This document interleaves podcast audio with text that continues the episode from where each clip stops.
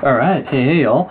Uh, today I'm with Curtis, and we're going to be talking about uh, the Deleuze and Guattari's A Thousand Plateaus, specifically the thirteenth plateau, seven thousand B C, apparatus of capture. Now, before we get into that, Curtis, why don't you tell me a bit about yourself? Like, what do you what do you do? Sure. Um, well, I'm a PhD student um, here at Western. Um, my work um, converges upon a few different lines of thought, um, inc- including the intersection of metaphysics, uh, philosophy of language, and aesthetics. Primarily, and my dissertation research uh, focuses on a comparative monograph of Deleuze's and Wittgenstein's work, um, specifically in the intersection of metaphysics and philosophy of language, um, and in particular on the notion of sense. Um, but I've had a long-standing interest in this book, which has bewildered many and yeah, perhaps yeah. has bored very few yeah. who t- like it or leave it. Um, And um, although I'm certainly not an expert on the book, um, I thought I would give uh, play my hand at talking a little bit about this uh, chapter, the apparatus of capture, because it forms a, a pretty large portion of the political work in this book, um, along with two other plateaus, one which is a companion piece to this, um, which is the treatise on nomadology. Uh, the War Machine, which directly precedes it. The other one would be um, the politics, uh, micropolitics of segmentarity. Um, but I, th- I feel like, although those other two chapters in discussing the politics of A Thousand Plateaus, or Deleuze and Guattari's work more generally, um, each of those gets a lot of uh, play on their own. Um, this one is generally, I, I, I would say, the sort of Um, the forgotten hero, or uh, or at the very least um, is undersold in relation to those other two pieces of work in this book. Yeah, and I, I uh, got that for the, the first time I read I read A Thousand Plateaus. I, for my own part, felt the same way. Like those those did stand out to me, especially the War Machine chapter mm-hmm. uh, or plateau. It was something that uh, a general the general thesis of that text is something that did stick with me, and it's something that I did retain, which is saying quite a bit given the, the degree of content matter in this text. To actually say that I, there's there's a specific thing I took out of it would mean that it was pretty important, at least in my mind. But taking the time now to get into this one, like I, it makes a lot more sense, right? So, I guess uh, where did I? I have a question, just to just to start out. I'm why seven thousand B C? Yeah, well, that's a good place to start, I think. Um, maybe we might want to jump back and sort of contextualize things a bit. But, yeah, please. But I do think it is important. Um, so for those unfamiliar with the Thousand Plateaus, each uh, each plateau or chapter in the book starts out with a date. They give a sort of rationale for this, but basically um, each date represents a sort of like galvanizing moment about the concept that they're introducing, the primary concept that they're introducing in that cha- in that particular chapter. And um, this chapter, Apparatus of Capture, um, comes with the date seven thousand B C. Um, now, like I said, I'm not an expert on the book, so I haven't tracked down every reference, but um, if I were to guess, because a large part of this book centers around um, the historical typology of political formations, um, my guess would be that seven thousand B C um, is a sort of generic date that stands in for the sort of hypothetical origination of the state apparatus or the or state power. Um, particularly, if I were, again, to take a stab at it, I would say probably it represents the origin of the Egyptian civilization, which is commonly thought to emerge around seven thousand B C, but it could equally be Sumer or the Indus River Valley civilization, any of these early Um, these early um, imperial states that form in the Fertile Crescent around that time. Right. So, and I guess from there, uh, thinking about the distinction that they make right off the bat between the two forms of, I guess, I guess governance, mm-hmm. where on one side, you know, and they, they elaborate on them much more as it goes through, but just kind of starting off, we have the two sides being one occupied by the the, the one-eyed man and then the one-armed man. Yes. Or the the magic emperor mm-hmm. and the, the Jesuit priest king. Yes. So, and really, I, I this is going to be a, a learning experience for me, so I'm going to ask some rather naive questions. Mm-hmm. But thinking about this point, seven thousand B C, you know, a very uh, kind of a magical moment, let's say. Is there a shift from one of these systems or one of these modes of governance to another at, right. at, at that point, like hypothetically? or, or Sure. Kind of... So a big, yeah, that's a good question. Um, so the the plateau introduces um, what they would, what they want to call two poles of the state or two the two poles of political sovereignty. Um, this they're taking from the work of a comparative mythologist named uh, Georges Dumézil, um, who studies Indo-European myths across different cultures. So he looks at um, he looks at ancient Indian myths. He looks at um, uh, Roman mythology. He looks at the mythology of um, the Nordic peoples and Germanic peoples. Um, And he finds across them that they have myths that function um, to tell a story about political sovereignty, and that these center around two different kinds of figures, both of which are necessary um, to sort of constitute political sovereignty. One, as you mentioned, is uh, they call the magician emperor, um, and the other is the jurist priest. Um, both of these figures come to play different functional roles within the state, or they represent these roles.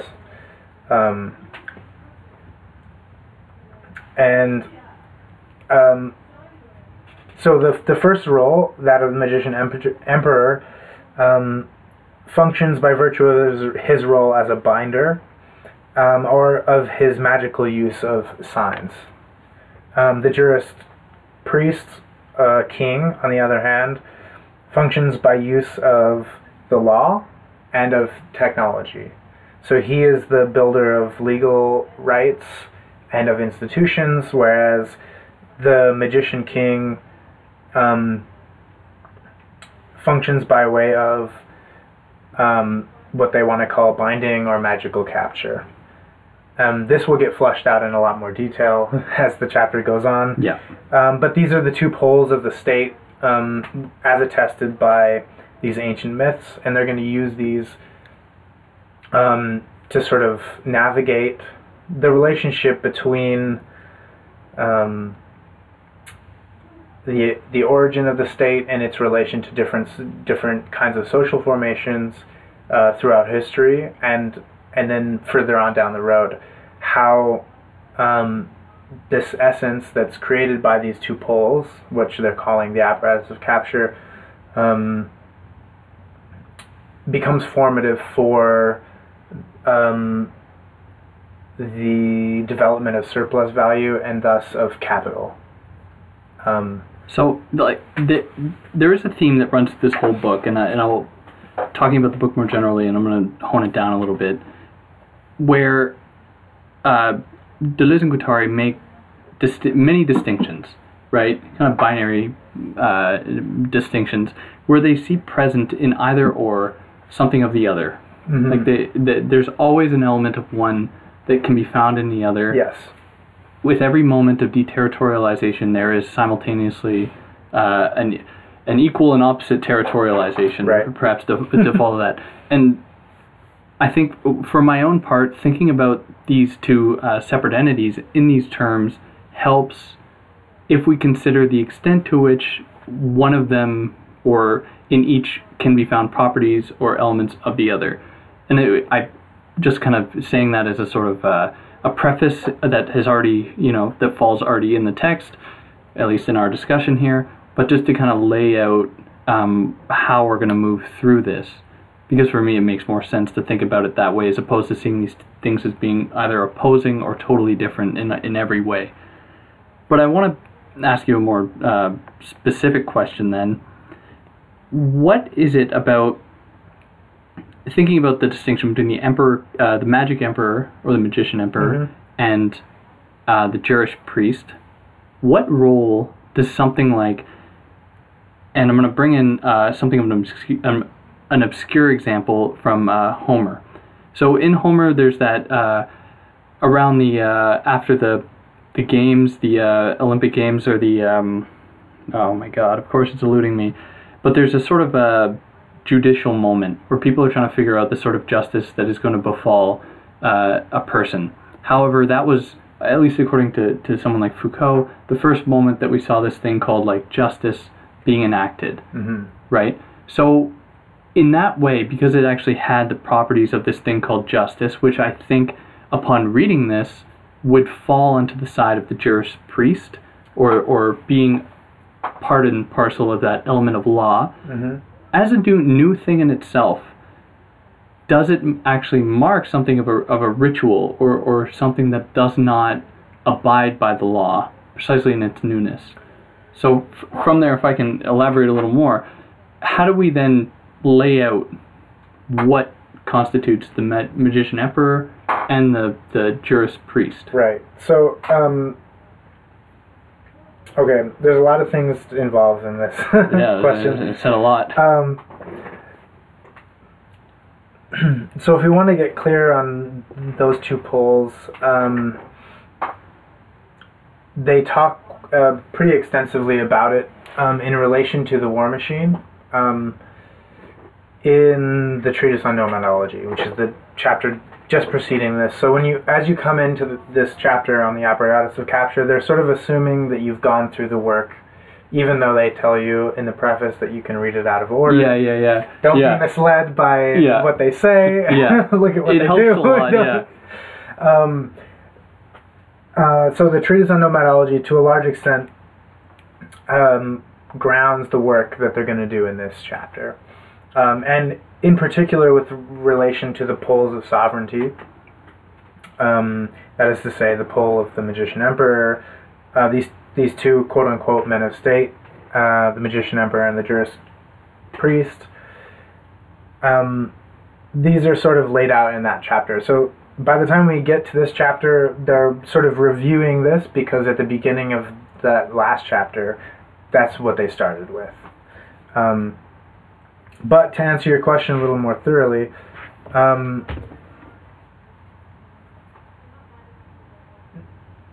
there there is a question of law here um, that that is unique to the state as it is, um, which throughout the book, and obviously they take they've taken from a large tradition um, by the point that they're by the point at which they're writing this, but which they're going to call logos, more or less.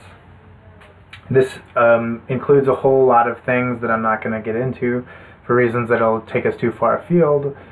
Um, but essentially, they, um, in in focusing their attention in this book, they don't want to say that, like, okay, the state represents organization as such or structure as such, and that everything outside of it is chaotic or what have you. They...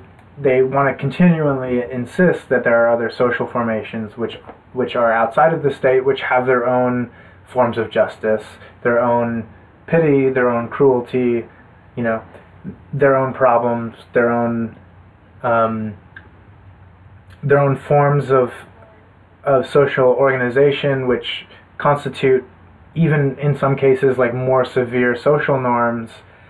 Um, what they really want to talk about with relation to the state apparatus is um, is what it does in relation to these other f- social formations, namely so formations like what they come to call the war machine, or formations that you would find in hunter-gatherer so um, hunter-gatherer societies or in um, so-called primitive peoples. And so that's where they're going to start, um, and they're going to use what they what they understand Um, through their readings of of history, of archaeology, of ethnology or anthropology, and of political economy. They're going to use all of these tools together to try and formulate an idea about what it means um, for the state to capture something, and and what that means um, not only in relation to primitive peoples in seven thousand B C, but also what it means in relation to um, various um, historical formations, and up to and including uh, capitalism um, as what they want to call an axiomatic. So um, I'll ask another question, a more broad one, but I don't want you to be uh, to be restricted to this question. How does it go from, you know, these two poles to this thing called the state? How, how how does the state come about in relation to that, and what position does it stand in, mm-hmm. in relation to those two poles? So at the time that they wrote this, is a really great question. I think it gets at the heart of what they're trying to do in the in the first half of this chapter. Um, so what I'm taking what I'm taking your question to mean is um, a question about how does the state come about and what does it do in relation to these yeah and these so-called like. Uh, primitive or these sort of social formations that exist before the state appears. Right. Does it conjure them away, or does it sort of transpose them and right. and, and then they uh, come out in other forms? Yeah. So, um, so the the basic thesis of the first half of this chapter is, um, at least at the time in which it was written, very controversial in relation to what the traditional narrative about the emergence of the state, which we must remember that in the twentieth century and before, um, the state formation was associated with notions of civilization, uh, with notions of civility, with notions of um, social progress in relation to previous uh, social formations. And thus, um, a big part of the justification, historical justification of um, colonial power in the West was that we had we had um, a progressive social formation that was better organized than other kinds of social formations, and that therefore we had a right to colonize these other people in virtue of our greater civility or our greater civilization. Um, of course, this is nonsense, um, but even in the nineteen eighties, in the, or nineteen eighty when this book came out, this notion would have still held a lot of water, um, and in particular, if not for the justification of uh, colonialism, it would have held water in the sort of sociological model, the socio-historical models that a lot of the um, scholars involved in this type of research would have sort of tacitly assumed whenever they went to investigate the intersection or the emergence of these things in history. So their so their um, thesis is a controversial one, and, but it's basically this: um, that the the progressive developmental model um, of social formations that we've come to understand through the kinds of works that they're talking about. That is to say that there were, at some stage, some very early stage in human history, hunter-gatherers. They used stone tools. At some point, they um, developed agriculture um, and domestication of animals to, to the extent that a surplus um, was possible. That is to say that they weren't subsistence farming, right? Or that they weren't just um, foraging for their basic needs, that there was some sort of excess available to them. This provided the basis for an an, an economic stock, um, and that stock in turn provided the basis for the specialization of labor. And that those things all put together were what was required for um, the special functions of the state as it, as the as the producer or author of owners or sorry of organs of power. So the juris priests who are responsible for the creation of the law, they're not spending their time farming, right? They're they're they're doing astronomy, and they're trying to provide um, ethical codes or codes that govern exchange or marriage rights or religious rights, right? These kinds of things. Um, by the same logic, you have um, a merchant class that emerges out of this, right? And you also have um, a trades class, a class that focuses on manufacture rather than um, the production of food. Um, and from this you get things, although they're going to contest this if you if you go back and read um, um, the treatise on nomadology, but it is often assumed that metallurgy is a product, that is to say the Bronze Age emerge, emerges because of state formations as well.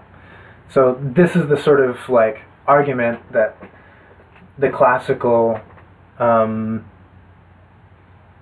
archaeologists um, and social historians of l- large-scale political and social formations would wield.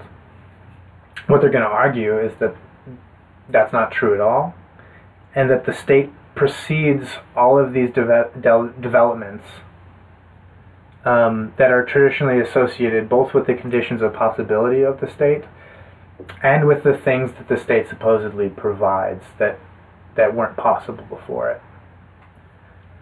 Um, and this is why they're going to insist on a fundamentally um, parasitic notion of the state um, as something that captures value and redistributes it in various ways. That that was that was a that was a good answer. This is all off the top of his head, by the way. He has no notes. Well, he has the book. But I, before I ask you another question, Um, where do you where do you want to go from here? What is is there anything that you think is like a necessary uh, building block to, to grasping this chapter? This yeah, plateau? Well, I guess it depends on how fine grained we're going to get, but um,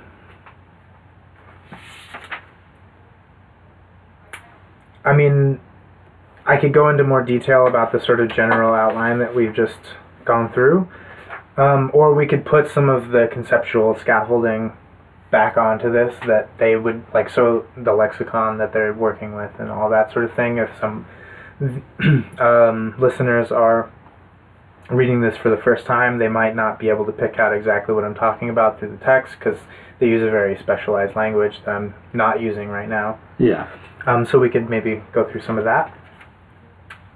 And the the war machine might be it might be a decent thing to, yeah. to, to like because because as you said, this is something they really lay out in the chapter that precedes yeah. this mm-hmm. one, but it's a it's a term that otherwise would be rather confusing right. reading this. Yes. Um, okay, so um, it's a difficult concept to sort of gather together in one singular term.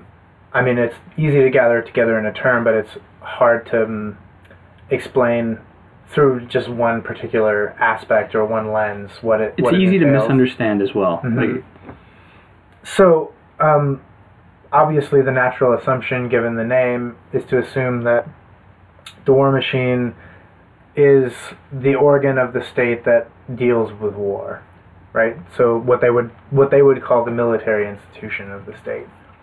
Uh, but the argument of the of the treatise on nomadology is that the war machine Um, is exterior to the state um, in its form, even if in our contemporary situation all all war machines that would we, that we would recognize as such are are now functions of the state.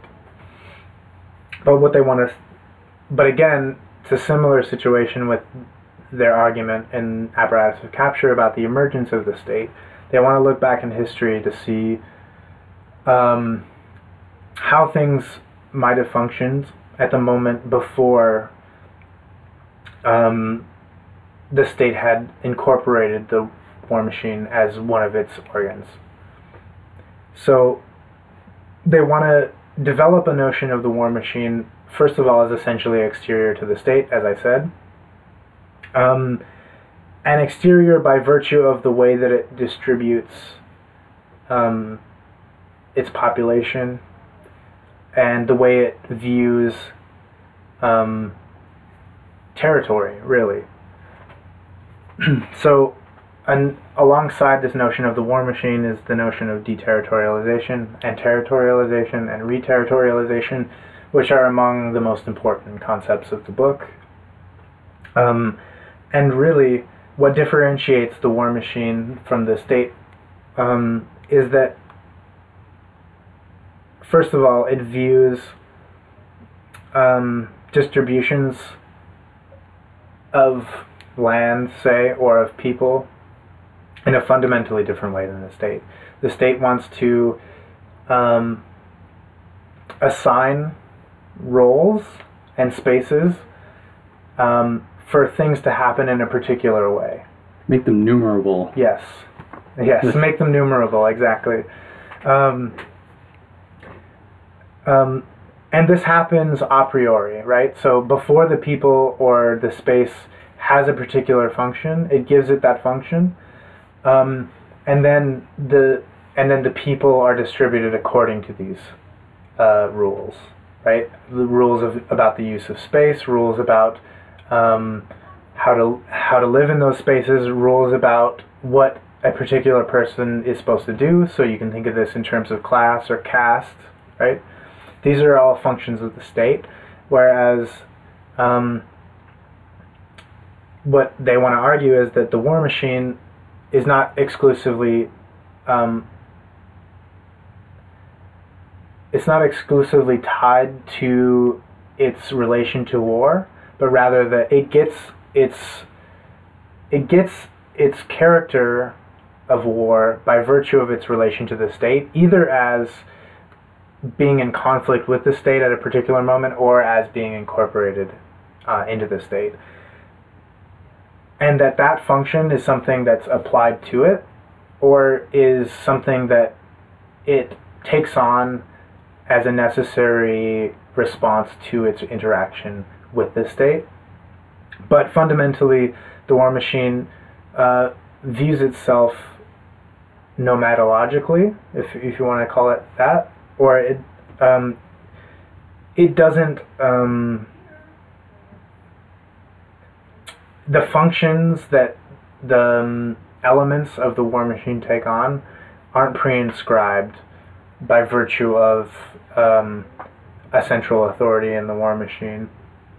And so war as an element or as an aspect or as something that could characterize the war machine is only relative to its interaction with the state, for example, or with some other party in which it's with with which it's in conflict. Whereas once it becomes incorporated into the state, um, war becomes its exclusive function, um, because that's what that's what is capturable by virtue of the state, right? That's what is useful to the state, and that's the function that the state is going to insist on the war machine having. Um, nevertheless, the th- what they want to say is that if you look carefully at political affairs, both ancient and modern, um, the military institutions of a state are always the most, um, are the least stable, I should say. And this is precisely because this originary in, uh, volatility of the lack of functioning, specific organic function, um, of the war machine still insists, um, even in the military institutions. So that this is why, for example, in modern states, there is always the, with unstable governments, there's always this risk of a military coup, for example, um, or the various sort of um, to and fro of power relations in modern states where where the where so, where the sovereignty of a particular part of the state is in question. So, I will I will throw a thesis at you here, and I think it's I think it's one they'd agree with, but I'd be wondering to see what you think. Where the way in which, actually, to back up a little bit, the war machine very bluntly precedes the state. Yeah, it's exterior to the state. I wouldn't. I'm I'm careful not to say that it precedes the state, because it's not. It's not more original than the state. But we can say that the, the war machine plays a part in the construction of the state.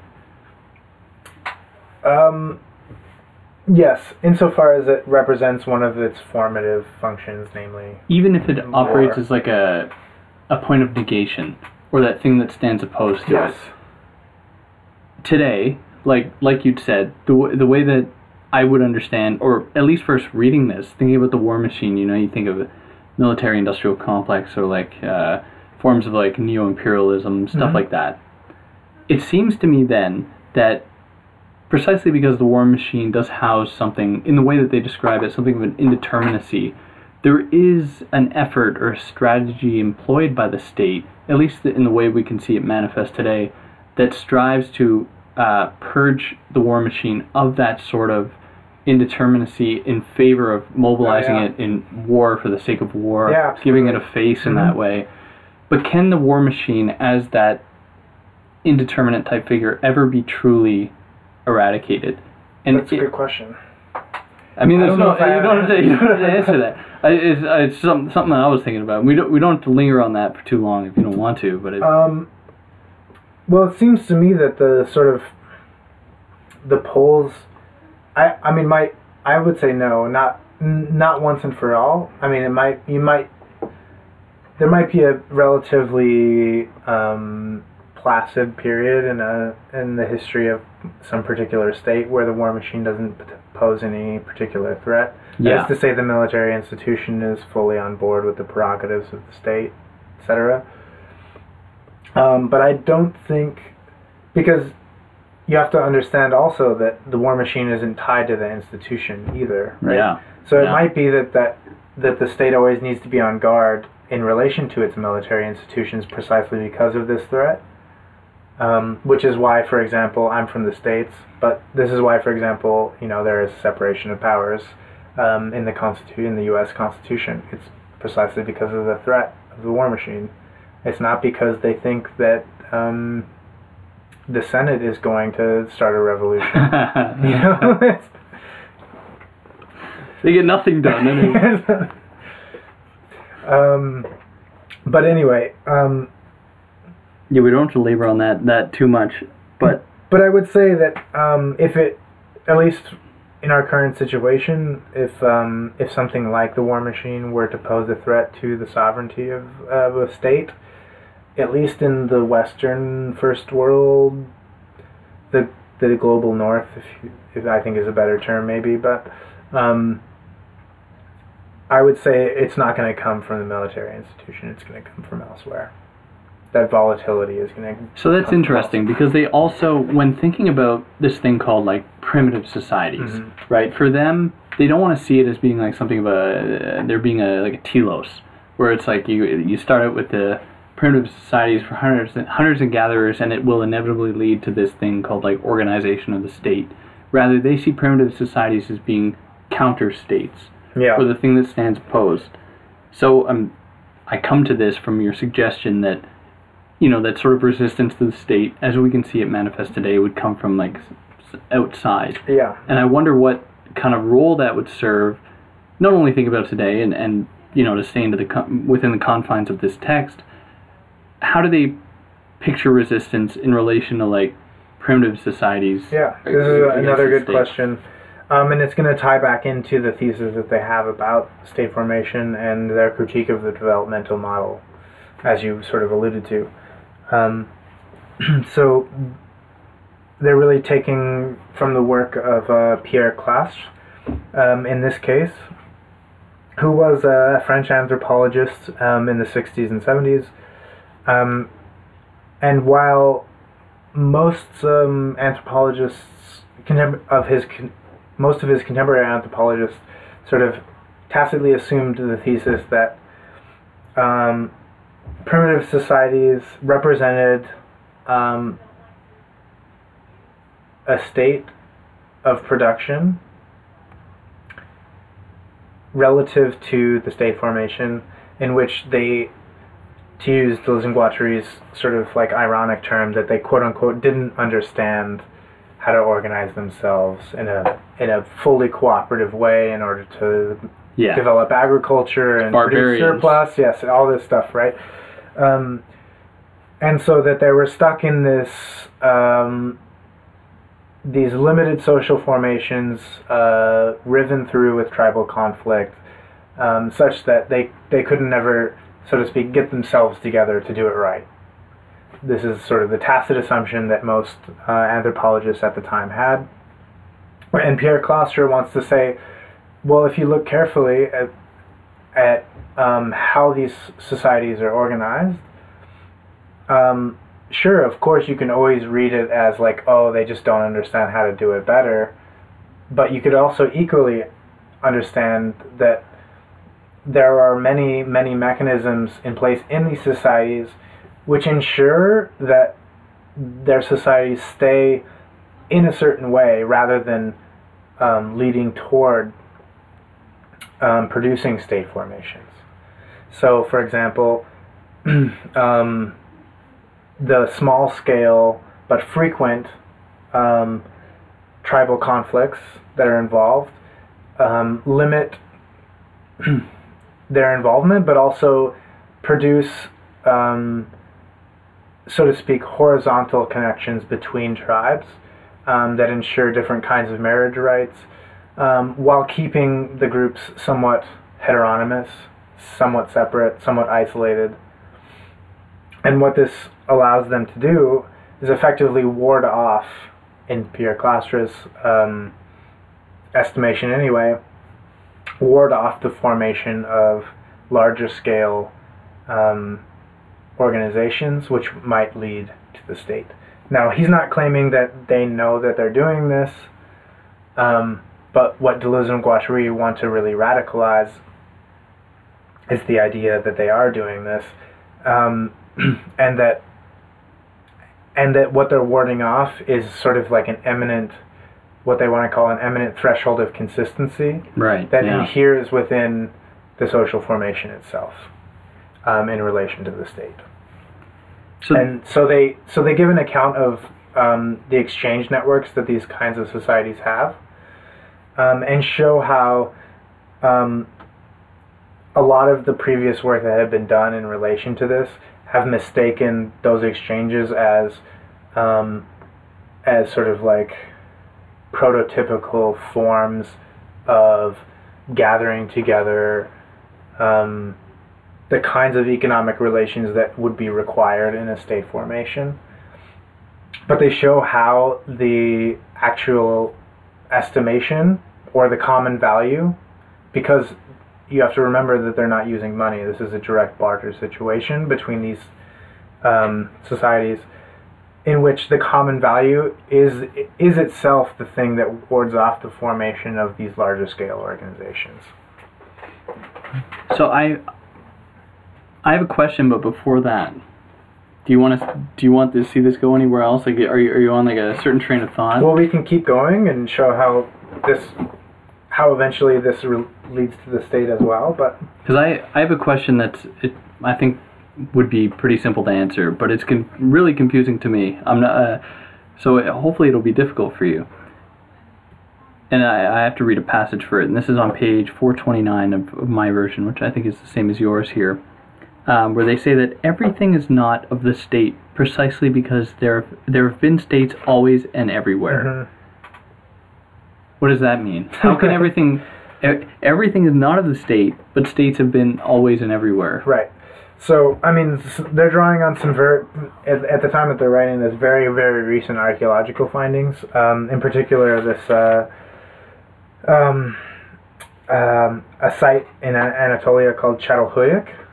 Um, but there have been more since they wrote this book, um, and in particular one that goes back even quite a ways further than the stuff that they were looking at. But um, again, this has to do with the relationship to the developmental model that was sort of the consensus of the time about um, how the state represented um, a phase of social organization that was that represented progress in relation to its into in relation to former social formations. So what they want to say is that um,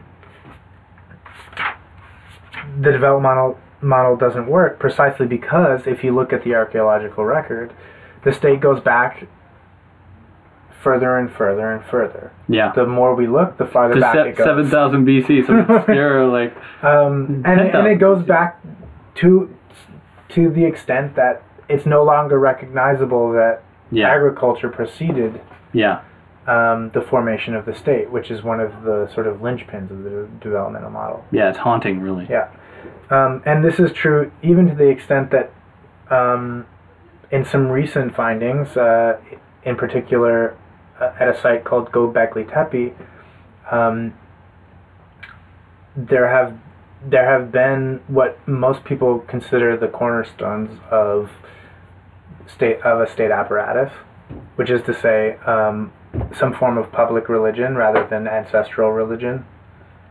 Um, that is to say, like a, a state religion, and um, and that also and mind. also large scale, um, large scale distributions of of um, of networks of trade and other things that you would associate with large cultural or political centers, like a state might be. Like the emergence of a city, but in but in the case of Göbekli Tepe, they're they're strict hunter gatherers, right? They're not even like um, in some transitional phase between foraging and and the and the partial domestication of animals. Um, so I mean, it it comes to confirm their thesis in in an even stronger way than they knew at the time in, in which they were writing this. Yeah. Um, so basically, what they're going to argue for is a is a little difficult to wrap your head around. Not because, of course, the state you know pushes back in time, but what they want to say is that because it's pushed back in time, it's not just a matter of it being older, but rather the whole problem changes, um, and it changes precisely because of the economic and social ramifications of that age. That that supposedly. Couldn't the state, the state couldn't exist within this framework. Was was the other was the old hypothesis, and what they want to say is, actually, the things that you're attesting to as the conditions of the possibility of the state. In some ways, the state is the condition of the possibility for these other things to happen, which is a haunting and somewhat depressing fact. Um, scratching my head. I, I'm gonna, I'm gonna press you on that a little bit, not because I disagree, but I, I wanna, I wanna see what you mean by that. So, there, I think, like, I totally agree that at the time, and I think even today, like, there is a tendency to think like um, that the the state kind of emerged as a response to like, like barbarity, or as a response to like the discovering or the. government or whatever of the human as animal or the human as something other than what it can possibly be. Right. And then the state was that so, thing that developed. So and then, the, the, and then they're like, no, that's not it, right? Right. So, um, I mean, the poster boy for this usually is uh, is Thomas Hobbes, of course. Yeah, that, that was who, in the who has given an account of uh, what he calls the state of nature as opposed to the state proper, yeah, um, in which you know he calls life in the state of nature nasty, brutish, and short, and um, equates it to a war of all against all. Um, and so, in the est- in the estimation of Thomas Hobbes, um, the power of violence is given over to the state. Um, in order that the violence doesn't become perpetual. Right. Right, right, right. Yeah, yeah, yeah. Um, in relation to every individual against every other individual. And we can already see here the sort of foggy traces of the war machine floating off in the distance. Um, but, you know, dimly viewed by Hobbes and misunderstood, misconstrued. Yeah, um, yeah. Because that power of violence is, of course, the power of the war machine, um, which is given, in quotes, given to the state. Yeah. Um, but this is, but this is the so-called the miracle of the state. Yeah. Is its power to assume the position in which it appears that everything is uh, authored by it, right? It, it it appears as if, and this is what they want to call magical capture in this chapter, right? It appears as if this is what they call in in. In an earlier work of theirs, uh, Anti-Oedipus, the miraculating function of the state.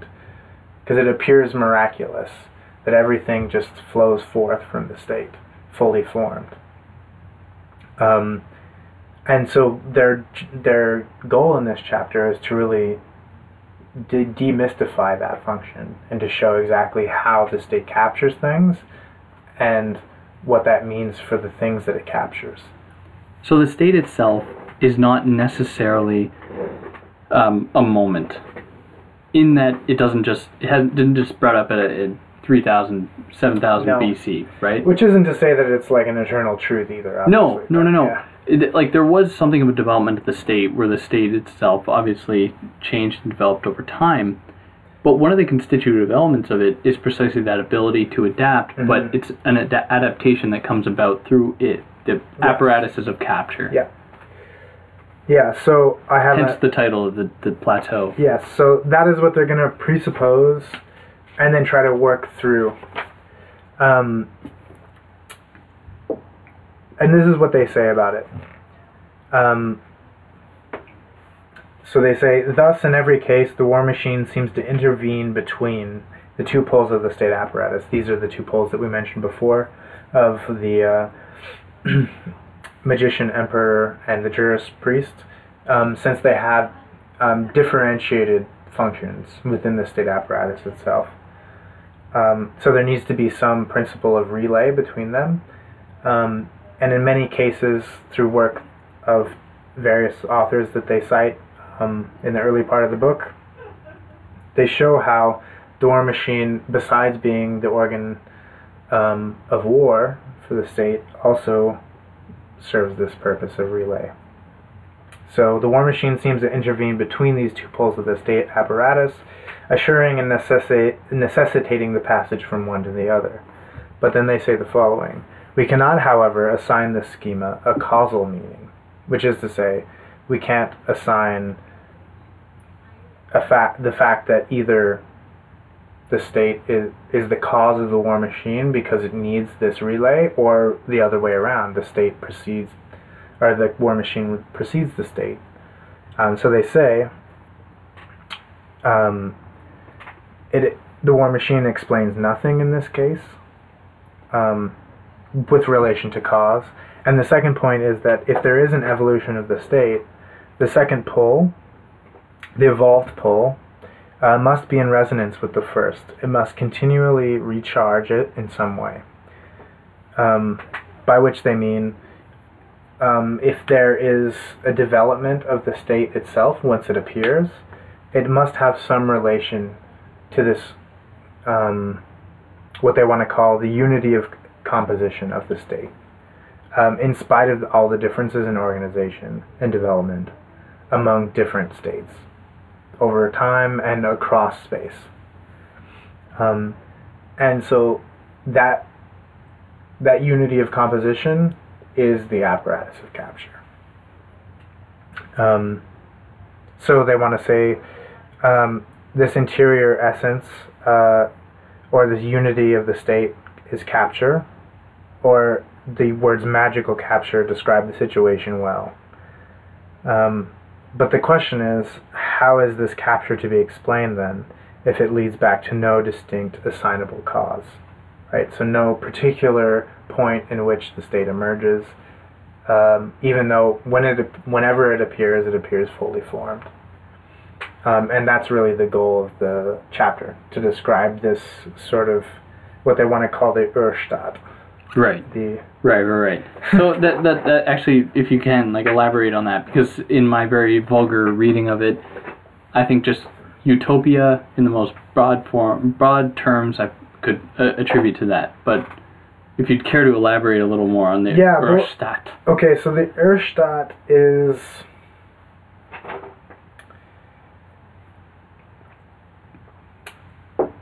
Um,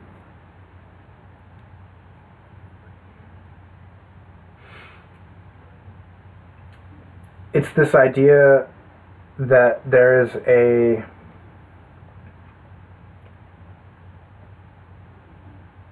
there's a structural I don't they might not use this word but there's a structural consistency to the form of the state, which can take on extremely variable expressions.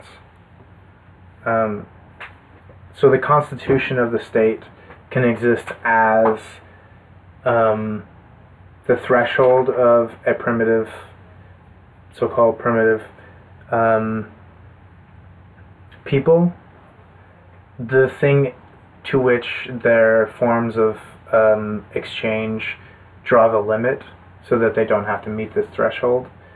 Um, it can represent the form of the imperial state, Um, which ushers in a regime of machinic enslavement.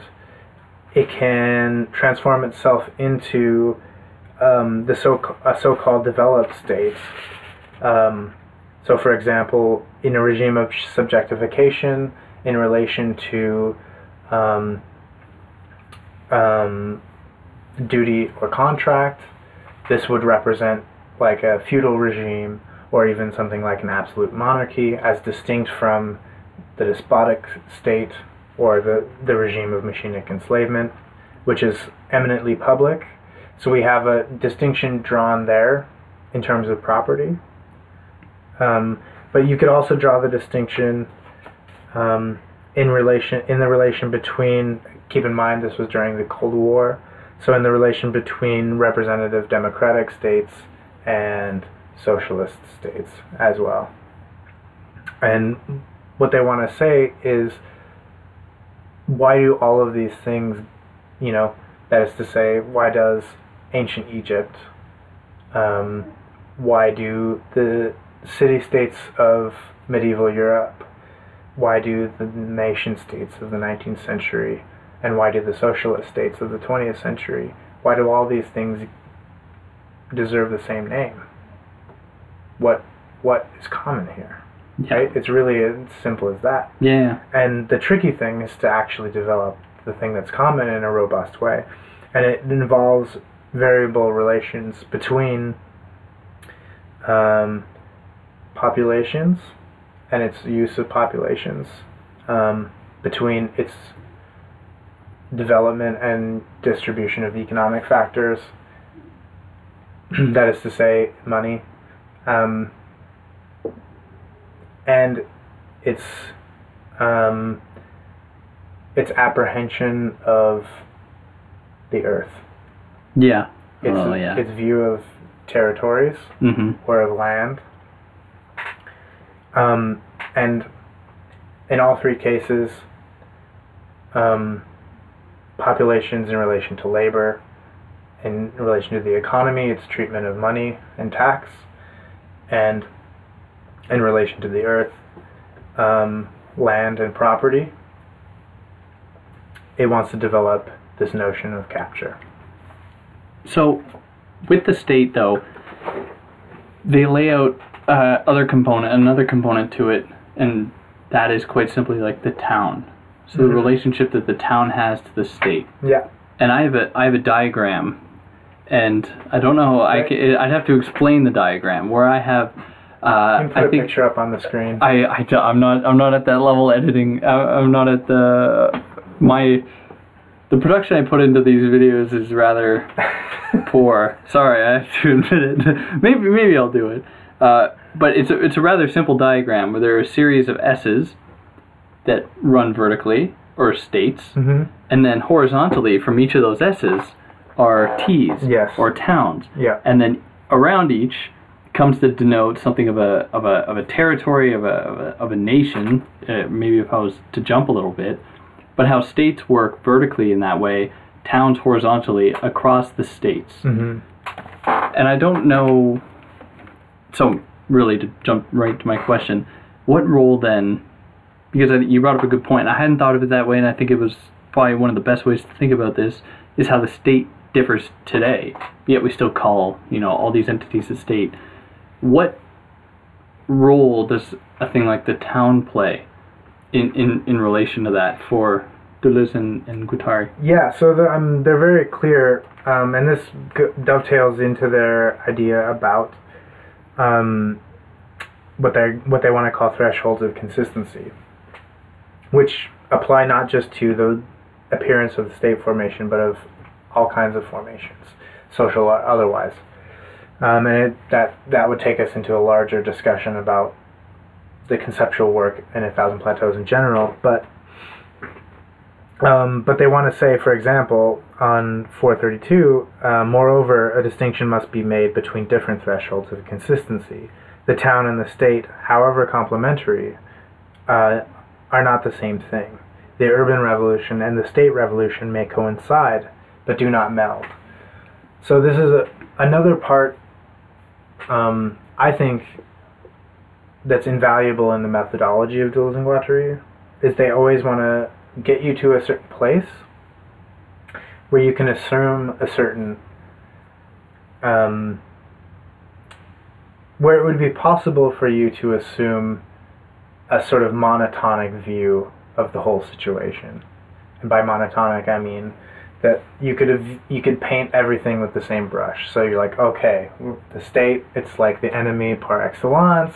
Yeah. Like everything that's wrong with society is because of the state. Yeah, right? Or you have some other broad category like like capitalism. Sure. Like what what is and that? And then and then they they'll get you to the point by fleshing out in detail certain parts of their argument. Um, and but then they always want to draw you back and say, even in cases when you're thinking about something that might be disastrous in the course of human affairs, it's always important to understand the role that multiplicity rather than monotony plays in anything. So with with regard to this, and of course with the town, I mean, you know, what you might say like, oh, what bad things could we say about the town in particular? That seems like a fairly uh, innocuous formation, and of course they're not they're not here to demonize the state or the town in, in and of themselves, but the whole point is this, um, that in the course of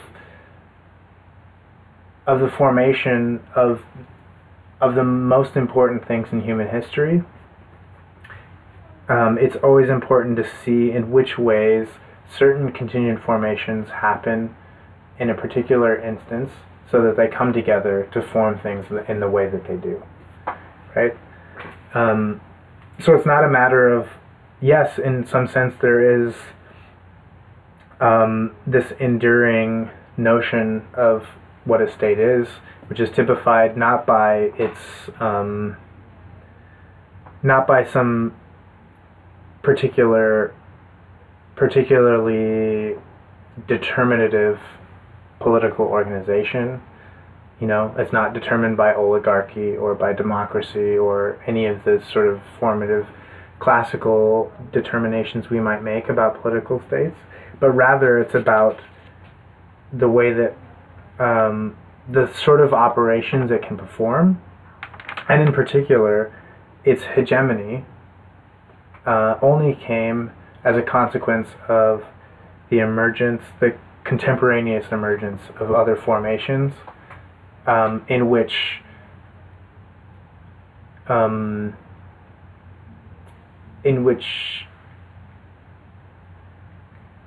compatible resonances um, came together in a contingent way. So in this case, the state and the town, like the urban revolution and the state revolution, came together at the right time.